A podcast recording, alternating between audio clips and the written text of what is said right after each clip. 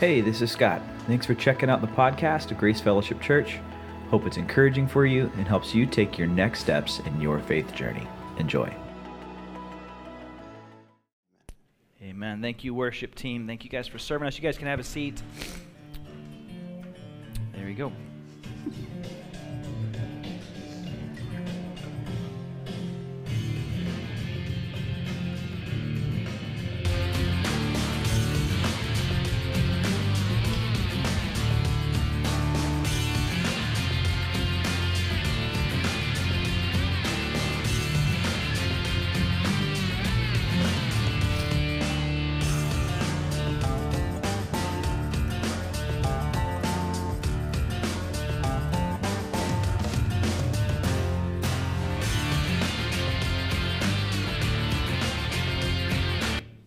There we go. All right, that one's done. All right.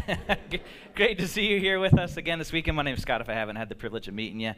It's good to see you, especially, you know, those that are in the room, but also Mom online. Thanks for being with us.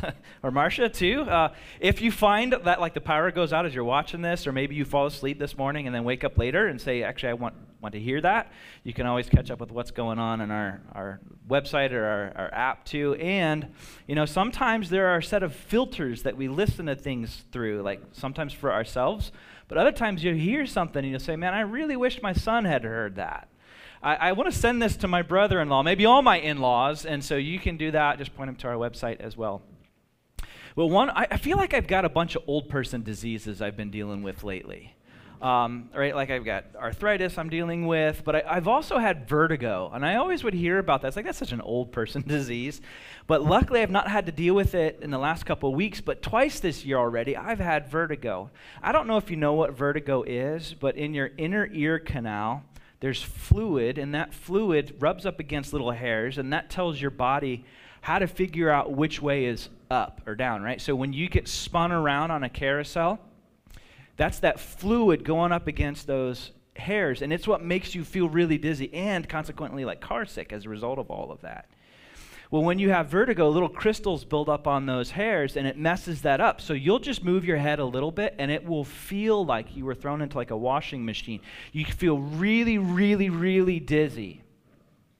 And as I've dealt with this, one of the things that I've had to learn how to do is I've had to learn how to realize I'm receiving signals and cues from my body, but I can't listen to those signals and those cues. They're not trustworthy.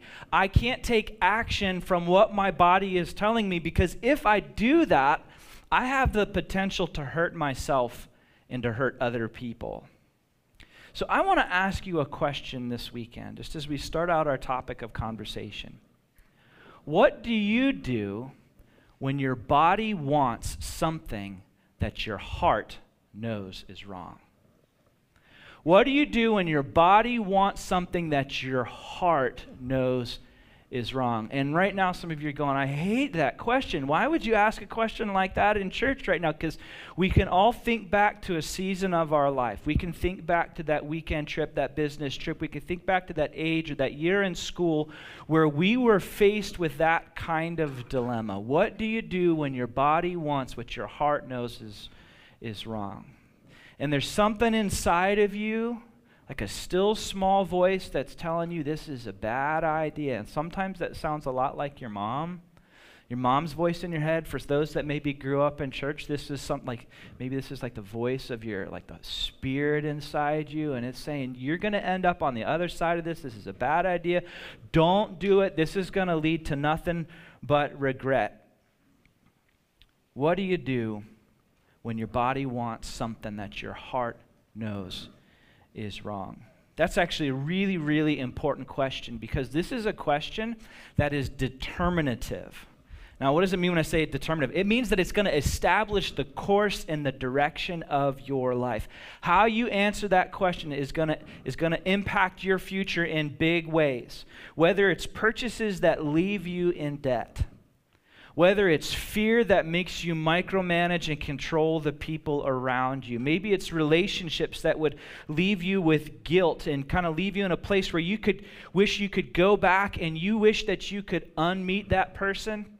You wish you could untext them or unrespond to that email.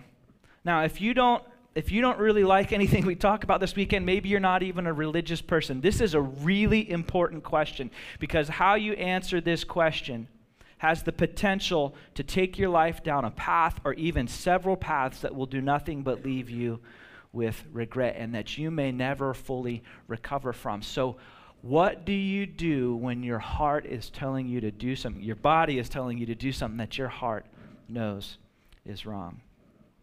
Now, we're in the middle of a series called Right In The Eye, and it's a study in the book of Judges. And Judges was a, a period of time in ancient Israel, Israel's past. After Moses, and there was let my people go, and they Moses dies, he hands things over to Joshua. Joshua tells them and kind of reminds them about the laws of God. He kind of puts them in the promised land, a lot like moving someone into a freshman dorm. He just gets them all set up and ready to go. He gives them a charge, hey, don't forget to follow God. But then they go into this period of time, it was about three hundred years, where they went through this cycle, really a vicious cycle, a cycle where they knew God's law. They knew what he had asked them to do. And yet they would choose to disobey him. And then the consequences of all of that would be so disastrous. And they would be suffering under the consequences of that. And they would call out to God, not necessarily because their hearts were turned back to God, but just because they didn't like the consequences that they were dealing with. And they would call out to God. And so God would deliver them through usually a judge. Usually this was a leader, and they might have been a military leader like Deborah, or there's some other ones that just would come in and they would they would rescue the people. And then once they would be rescued, they would say this, they would say, oh, I'm so glad I will never, ever, ever do that again. Have you ever had that happen in your life where you're like, you know, if mom and dad just would not be awake when I get home? If if he or she just wouldn't find out about this flirtatious conversation I had with this other person, I'll never, ever, ever, ever, ever, ever do that again. And then a week or two goes by, and you do it again.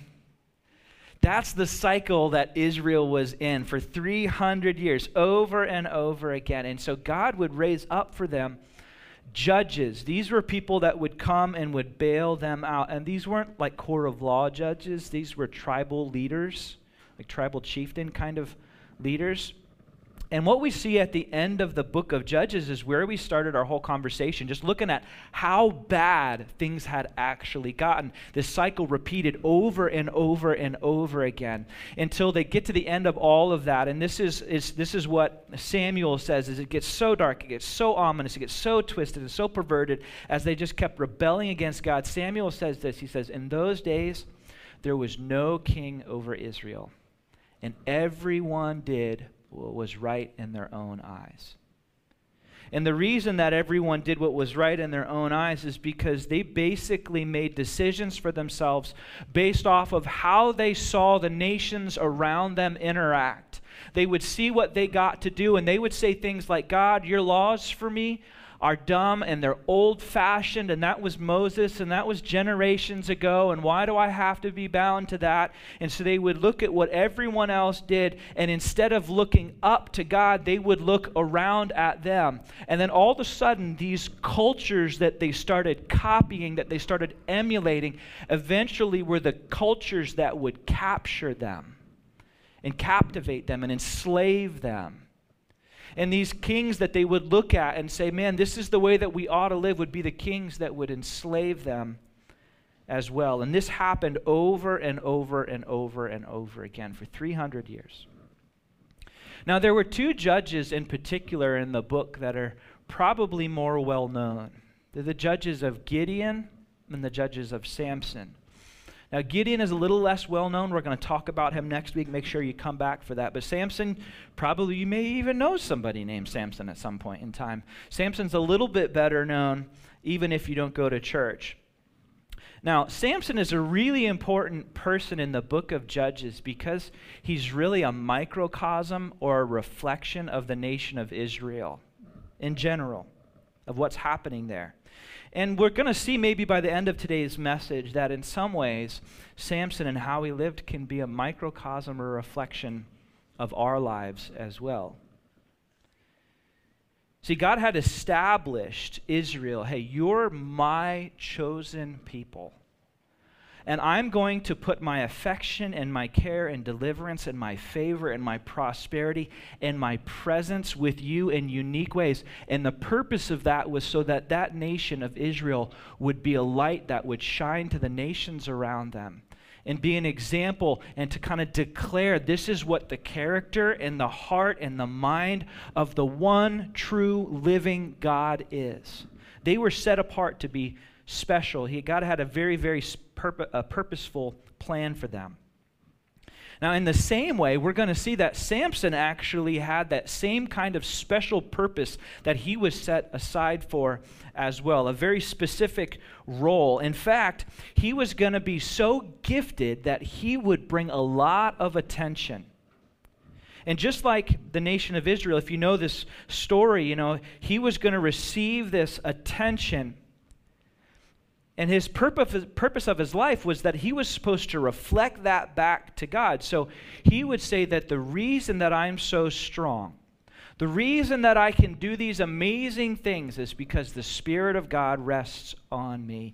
Just like Israel was supposed to reflect how the Spirit of God was present with them. And the reason that God blessed us, and the reason that God's favor was upon us, and the reason God, that God chose us, and the reason that we're such a military might in this land is so that we can point a flashlight on and reflect this, this, this nature of who God is, that he is the one, the true, the active, the living, the effectual, the active God. And so there's this reflection that's supposed to take place.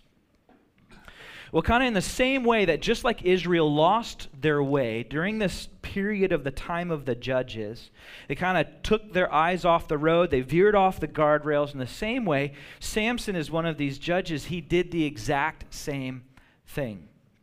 And it's so fascinating when we look at his life that we see that Samson really has a weakness. And that weakness is for the Philistine women. And even though he knew God's law, even though he was a judge, even though he was a leader, even though God had, had called him and given him for this very specific role that he was supposed to, to serve, just like the nation of Israel had that same kind of role, in the same way, this is what Samson decided. He decided, when it comes to my sexuality, I'm going to do what's right in my own eyes. I'm going to be like all the other men. So this was a real problem. This was a real problem because when Samson was born, the birth of Samson was much like many other significant births in the Scripture. It's a story that's been told a couple times, right? So there's there's a husband and a wife, and they're like, hey, we really want a baby. We can't have a baby. They're distraught by this, and then all of a sudden, an angel shows up. An angel shows up and says, hey, guess what? You're going to have a child, and guess what? It's going to be a son. It was always a son for some reason. And so you're going to have a son, and this is going to be amazing. God's going to provide this for you, and he's going to be this special son. In fact, that's what the angel of the Lord said upon, said to Samson's parents. The Spirit of the Lord God is going to be upon your son, and he's going to do amazing, extraordinary things. And so God has something special for him to do, so I want you to raise him differently. And he needs to be separate and called out. And the way that the angel of the Lord described it, he said he, he needs to take a Nazarite vow. A Nazarite vow. Now here's what a Nazarite vow is. They had three things that they had to do. A Nazarite vow, first of all, they couldn't drink grape juice or wine. I don't know why, but they couldn't drink grape juice or wine. They couldn't touch any dead thing. So I, I don't really know how that works. Like, did they never get to eat meat? You know, if a mosquito lands on them, are they allowed to, or they have to like shoo it away? I don't, I don't really know how that works. And then the last thing was that they weren't allowed to cut their hair. Those were the three things that a Nazarite vow was supposed to do. Now, the thing about the Nazarite vow was in ancient times, typically this is something that someone would commit themselves to do. So if maybe they wanted to really be earnest in their relationship with God as a way of getting his attention, they would say, I'm going to commit to this Nazarite vow. I'm not going to drink wine. I'm not going to touch a dead body. I'm not going to cut my hair. And generally, this would be for a short term. So it would be for like thirty days, maybe ninety days. But in Samson's case, this poor kid, His parents, you know, by maybe by the time he's six, seven, eight, and he's like, why are all my friends getting haircuts and I'm not getting a haircut? And his parents like, well, because Samson, see, there was this angel, and the angel said, you are actually going to be doing something amazing. And so you're going to be following this Nazarite vow, but it's not going to be for thirty or sixty days. It's going to be for the rest of your life. And Samson never got the chance to say, this is something I want to do. He just had to choose, am I going to lean into what God has said is true about me? And so as we look into the book of Judges, as he becomes a teenager, he gets a special job, and he's kind of near the borderlands between the Israelites and the Philistines, near the coast, and so he's like a border patrol agent, you know, and he'd be checking things out. But Samson's weakness for the Philistine women would, would have this happen to him, where he would kind of see him, uh, see them, and he would go and like hang out uh, down by them. But as he's a border guard, people would witness that this young man had this extraordinary ability, because he was super, super strong. Now, when if you've ever like heard stories in the Bible and you see pictures of Samson, like the picture that I always have in my mind, like if you grew up with the Bibles that had the pictures in them, you know, did you ever find those? They'd have the picture of Samson, and he'd look a lot like Chris Hemsworth or like, or like you know, the Hulk. I mean, just ripping with muscles. Now, the problem with that picture is you see someone like Chris Hemsworth do something strong, and you go, that makes a lot of sense. You know, that actually, I get that. Look at him. I mean, look at the guy. He's a specimen, right? But if you saw someone that looked like me do something remarkable, you know, you'd be like, oh my word, I can't believe he just lifted that thing. That's unbelievable. The Spirit of God must have been upon him. I mean, goodness, he can even hardly stand up straight. Look at him. He's so weak, you know, and look at what he's doing. So in my sanctified imagination, I, I don't picture Samson as this imposing physical character. I think he's a normal-looking guy that God would do amazing things through. And so he's hanging out as this border patrol agent. And that's where things get interesting, because he's, he's by this border. He starts to see these Philistine women. And apparently, kind of every once in a while at night, this is what he'd do. He'd go across the border, he'd go hang out in town with them, and he'd meet with them. And that's actually where the story picks up for us. So if you have an orange Bible, it's page one seventy-four. one seventy-four. This is going to be in Judges chapter fourteen. And this is what it says on page one seventy-four, Judges chapter fourteen. We'll start verse one. Verse one. It says, Samson went down to Timnah, and there he saw a young Philistine woman. And when he returned, he said to his father and mother, I have seen a Philistine woman in Timnah. Now go get her for me as my wife. Now, hey, this was like super awkward, because the Israelites were at war with the Philistines, right, Samson? You're not even supposed to go across the border. Samson, you know better. Now you've gone there. Now you're telling your parents, like, hey, you need to go risk your wife, because I found the one, the one for me. Now, listen to how his parents responded, and this is just so parents. Listen. He says, they replied, isn't there an acceptable woman amongst your relatives and amongst all our people? Must you go to the uncircumcised Philistines to get a wife? Isn't there a nice Jewish girl that you can find? Isn't there someone in our community that matches for you? It's actually a dig, too, right? He's saying, look, they're not even in our covenant. They're not even God's people. Samson, you're special. You know you're special. Everyone's told you you're special. The angel came in and said, I have a special purpose for you. And of all the people who shouldn't be going across the border and, and, and getting involved with these women, it's you. And now you want us to go and you want us to get a wife for you? Besides, it's against the law.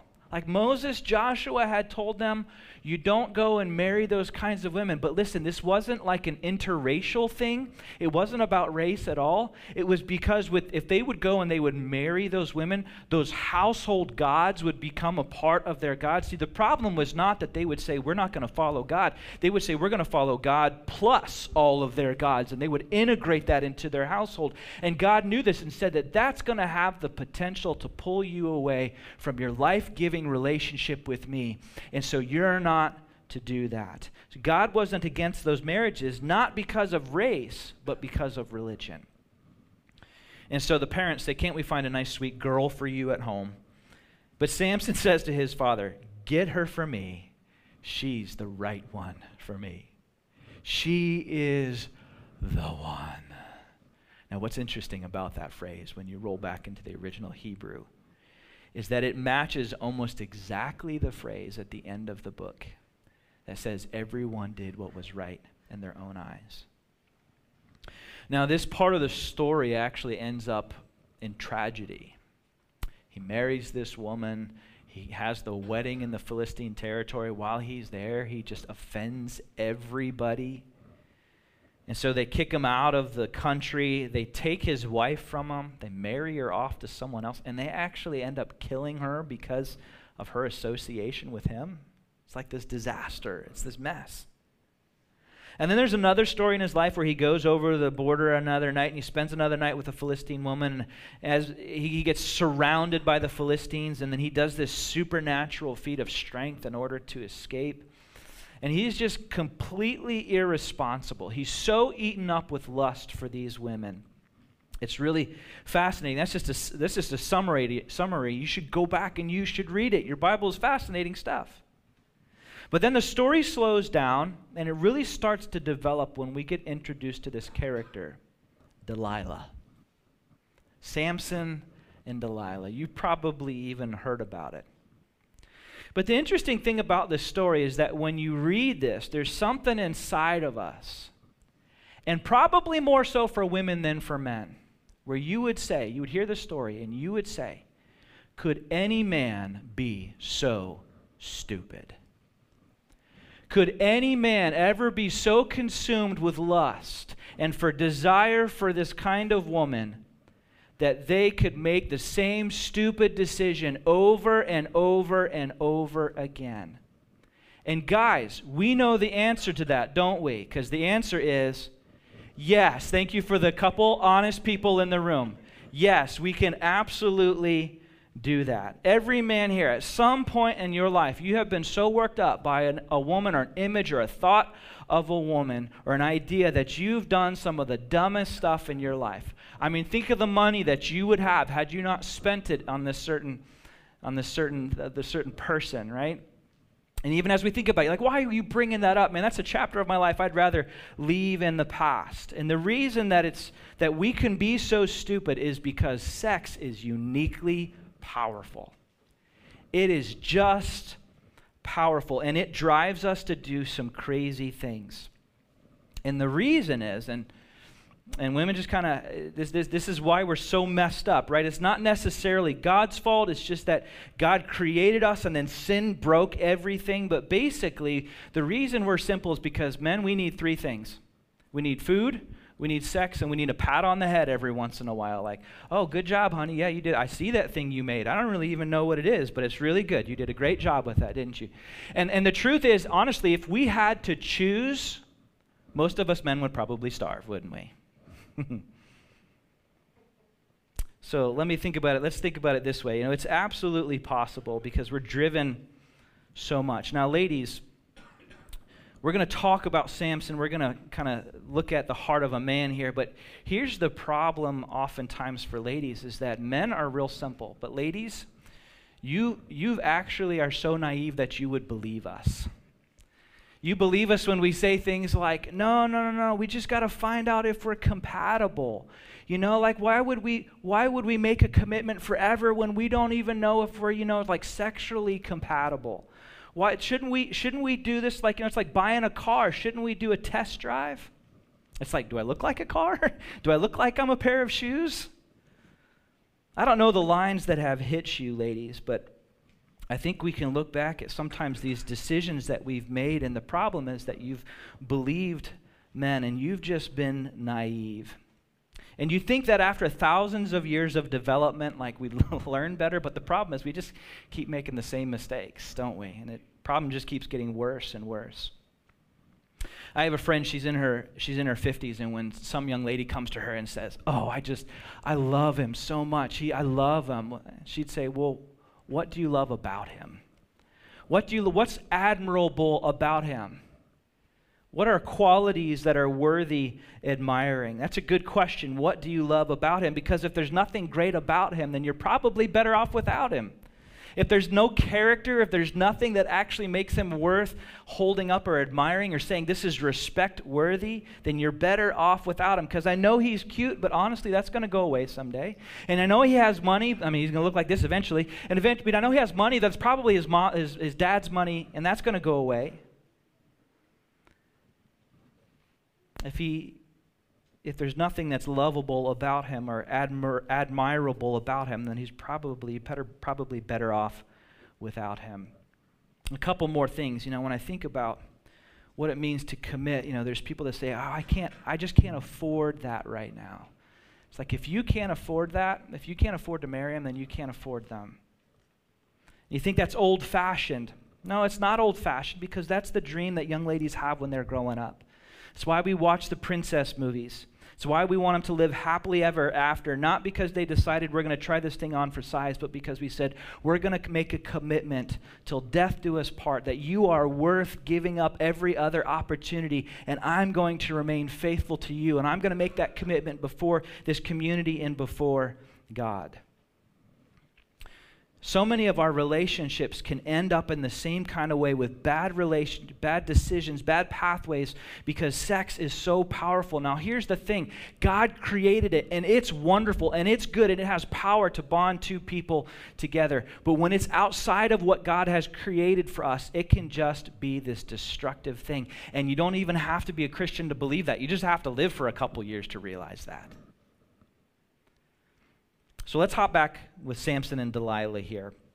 So Samson falls in love with this woman from the Valley of Sorek.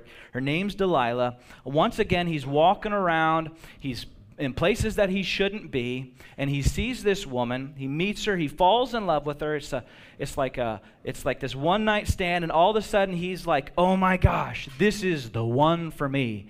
And you're thinking, wait a minute, what about the last lady? Well, don't forget, about, eh, don't worry about her. She's in the past. I know she ended up dead and all that, but this is really the one for me.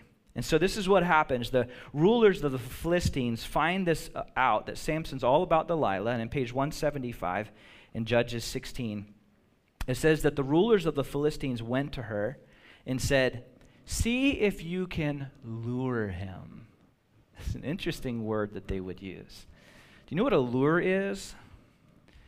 It's a fake little thing that you wiggle in front of a fish to try to catch them, right? There's the, there's the worm, and then there's the hook. The bait brings them in, and the hook keeps them in. She said, they, they say, see if you can lure him into showing you the secret of his great strength and how we can overpower him so that we might tie him up and subdue him. And each one of us will give you eleven hundred shekels of silver, which was worth rightly, roughly around ninety thousand dollars today. So Samson says, or Delilah says to Samson, tell me the secret of your great strength and how you can be tied up and subdued. Like, this should be your first clue right here when she asks you that kind of question. Pardon me, Delilah? Yeah, I want to know how I want to know how you can be subdued. Like, dude, I think by the time she asked that question, you're already subdued. Samson answered her, if anyone ties me with seven fresh bowstrings that have not been dried, I will become as weak as any other man. Now, if you read this story, you just kind of think, Samson, look at all that God's given you. And you have this opportunity to make an impact. You have this opportunity and this calling from God to do something special and set apart. Why would you even consider being like every other man out there? It continues. Then the rulers of the Philistines brought her seven fresh bowstrings, duh, and it had, that had not been dried, and she tied them with them. With men hidden in the room, she called out to him, Samson, the Philistines are upon you. But he snapped the bowstrings as easily as a piece of string snaps when it comes close to a flame. So the secret of his strength was not discovered. And then Delilah, what she says, but, you know, honestly, the, the relationship should have ended right there, but this is what Delilah says. You have made a fool of me. You have lied to me. Of course, time out, Delilah. Of course he did. You're trying to deceive him. He lies to you. Man, what a great relationship. They're so in love with one another. They can't keep their hands off of each other. He, she says, she says, come now, tell me how you can be tied. He says, I'll tell you what it was. It wasn't the bowstrings. It's a new rope. If you just have a new rope, that'll do it. And so strangely enough, the same thing happens again. She gets him drunk. He passes out. He's asleep. When he wakes up, he's tied up in new rope. And surprise, surprise, she says, the Philistines are coming. The Philistines are coming. And he wakes up, he breaks the new ropes, he chases the Philistines off, and then Delilah says to Samson after round two, all this time you have been making a fool of me and you have been lying to me. Tell me how you can be tied. He says, okay, you called me, I've been lying, here's what you need to do. Here's what you need to do. And this is where you're like, wait, wait, wait, wait, wait, Samson, Samson. It just so happens that the very thing you told her would capture you, she did, and now you're doing it again. How can you be so stupid? Listen, he's not stupid because he's Samson. He's stupid because he's a man. And it overpowers his common sense, and it overpowers, it overpowers what God has set him up to be and his desire for that. It's because Samson was being cavalier with sexual temptation. And listen, guys, not just guys, but girls too. Isn't it true that when we step into those moments, we have this thought, I'm strong enough to deal with that. I, I'm not going to cross that line. I know I won't. I'm strong enough to deal with that. I have enough fortitude internally to deal with that. That was the lie in his own life, was that he believed the lie of his own heart. See, he had been lying to himself. I have the strength to deal with this temptation.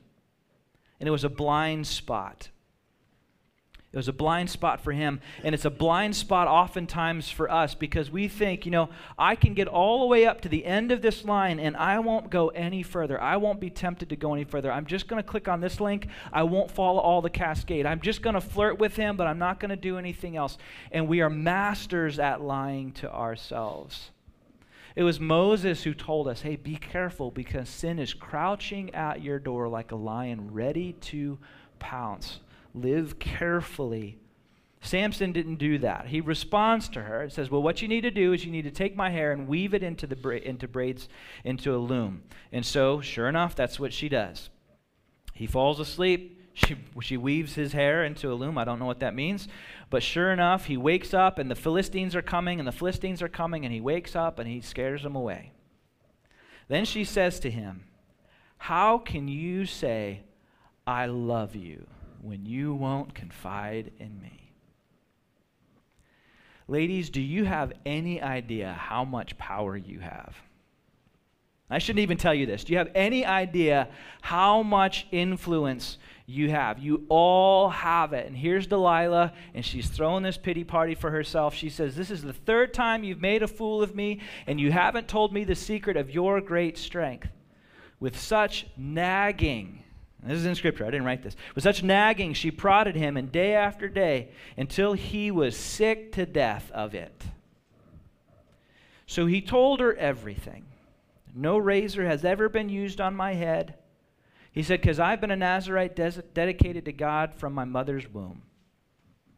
See, an angel told me that I was to be born different, that I was to have a different kind of purpose, and God set me apart, and that when people would see my long hair, they'd know that there's something special about me, but when they would see my incredible strength, they'd know that there's something incredible about my God, and the Spirit of God relies on me. And so, but you know what? I love you, Delilah, and so here's the secret.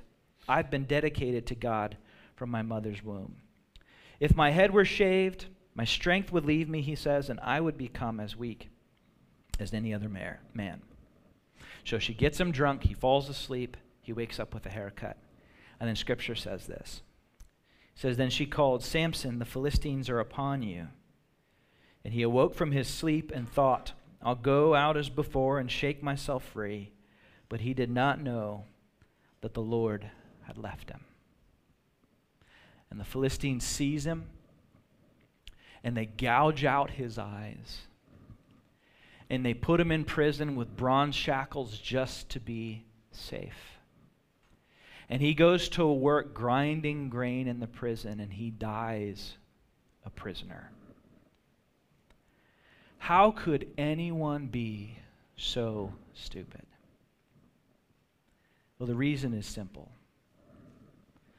Because when you do what's right in your own eyes, and when you give in to the kingdom of covet, and when you don't yield your heart to the small voice of the kingdom of conscience, this creator God that loves you, eventually you're going to get yourself into trouble, and you're going to do stupid things, and then you're going to look back, and as clear as it could possibly be, you're going to say, how could I have been so stupid?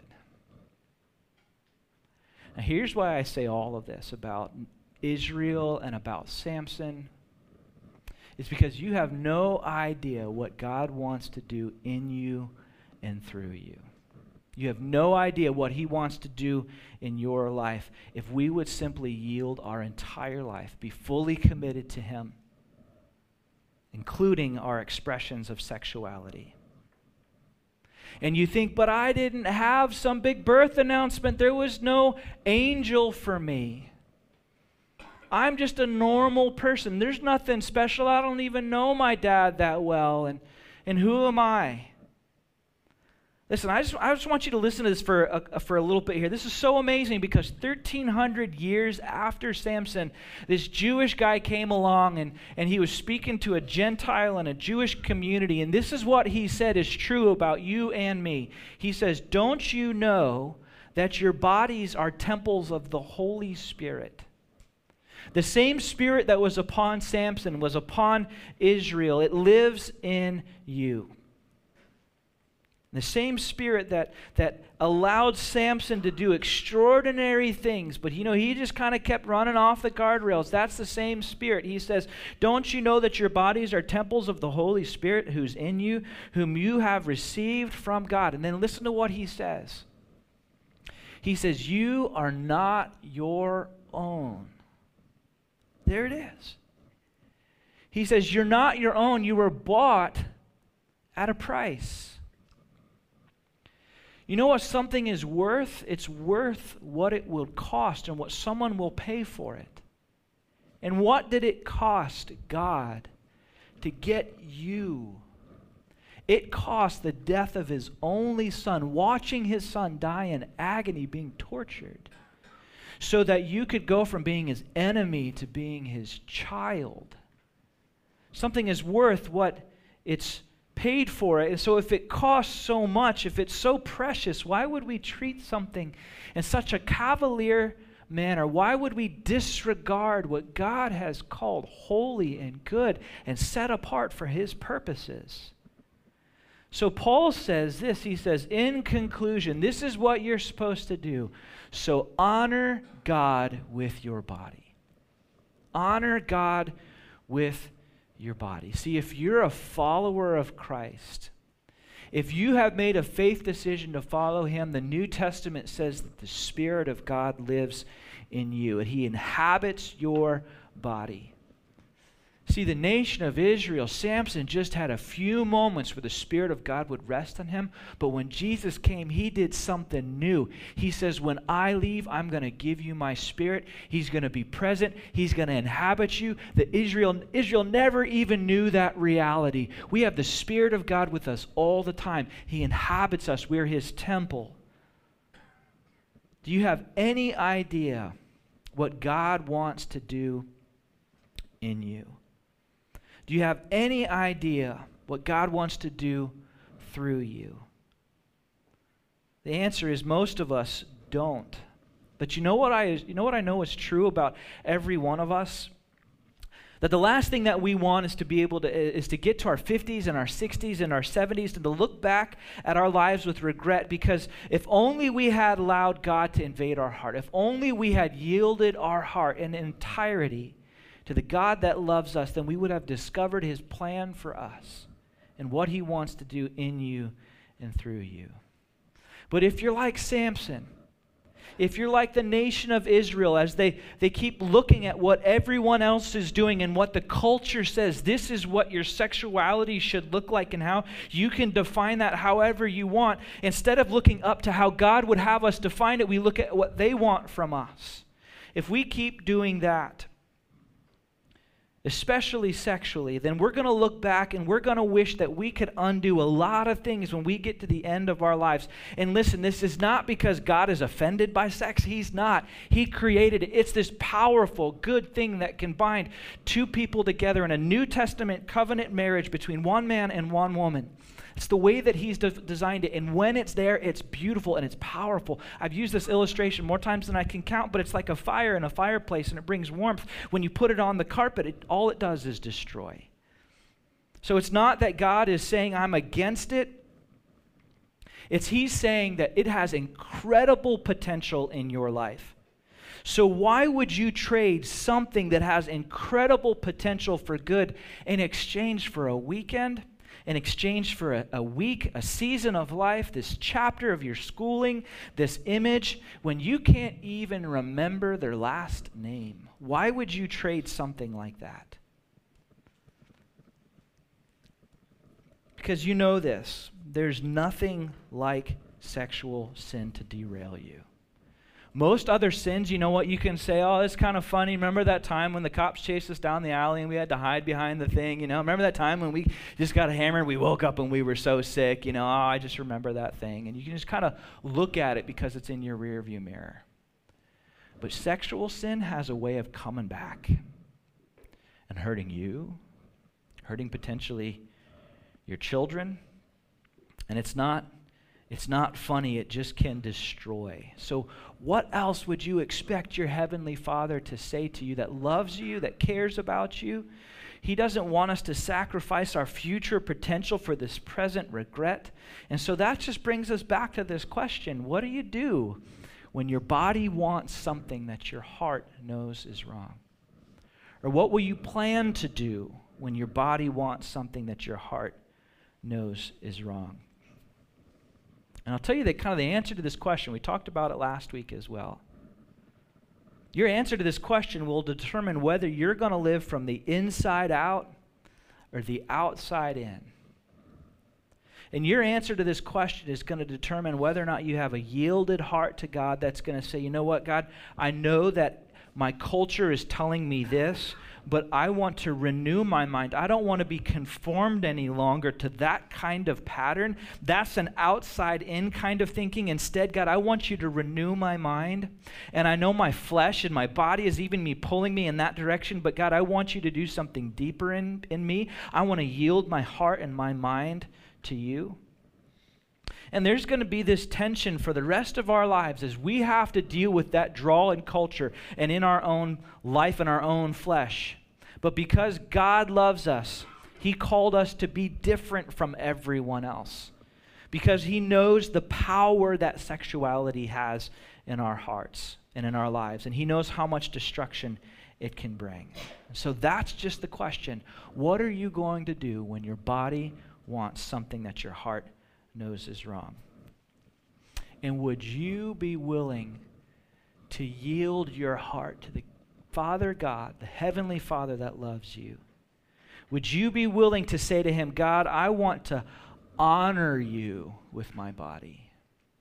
Here is an instrument that God gave me, and I can either let it be used for the world and for myself, or I can use it as an instrument to bring praise and glory and honor to God. Would you be willing to ask him to do that in your heart? And listen, if that scares you to think that way, it shouldn't. What should scare you is a life looking back and saying, man, I wish I could go back, and I wish I could unmeet, I wish I could undo. So what are you going to do when your body wants what your yielded heart knows is wrong? And I hope that you'll stop and you'll pay attention to that sm- still small voice of a heart that's completely yielded to God. Let me pray for you. God, thanks for this really unusual piece of history, this narrative that you've given us. It's extreme, but in many ways it just kind of reflects what's true about a lot of our hearts and what's happening on the inside, is that we can be really quick and be drawn to define our identity, including our sexual identity, from the patterns of the world. God, would you give us wisdom to know with, to know what to do with what we've just heard and the courage to step into that. But God, I also know, because we're human beings, that there are those rear view moments, there's rear view mirror moments um, that can stick with us, God. And you are a redeeming, restoring, renewing God. You are the same God that stared at the woman who was caught in the middle of her indiscretions. And you declared that there is forgiveness and there is newness and there's life. And so, God, even in this area, God, would you bring refreshment and renewal as, as we choose to step into the, the freedom and the forgiveness that you give us. And God, give us the courage and the awareness that the next time we see the, the bait, we think about the hook and we think about Samson and we think about Delilah and how that ended up for him. God, we thank you, we love you, we praise you, and pray this in Christ's name. Amen.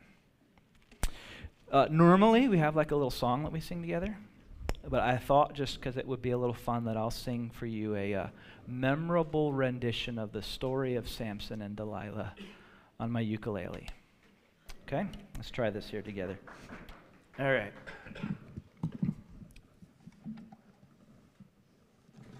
Maybe you know the tune.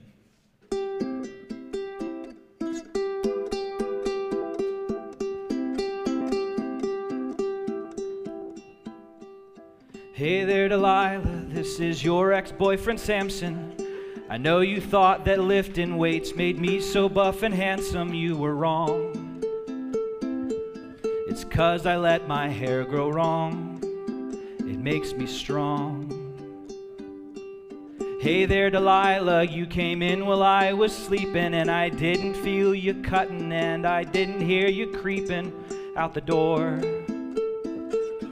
You left my hair piled on the floor while I just snored. And oh, it's what you do to me, oh, while I was asleep.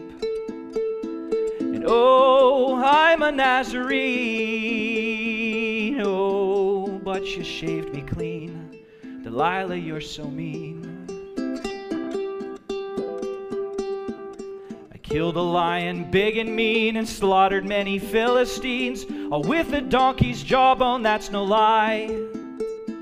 But now I'm chained up to a wall and I can't cry no tears at all, because they came and gouged out both my eyes. Why'd you grab those clipping shears and shave my head like Britney Spears? 'Cause now I'm standing here in total shame. Delilah, you're to blame. Hey there, Delilah, why did you have to deceive me?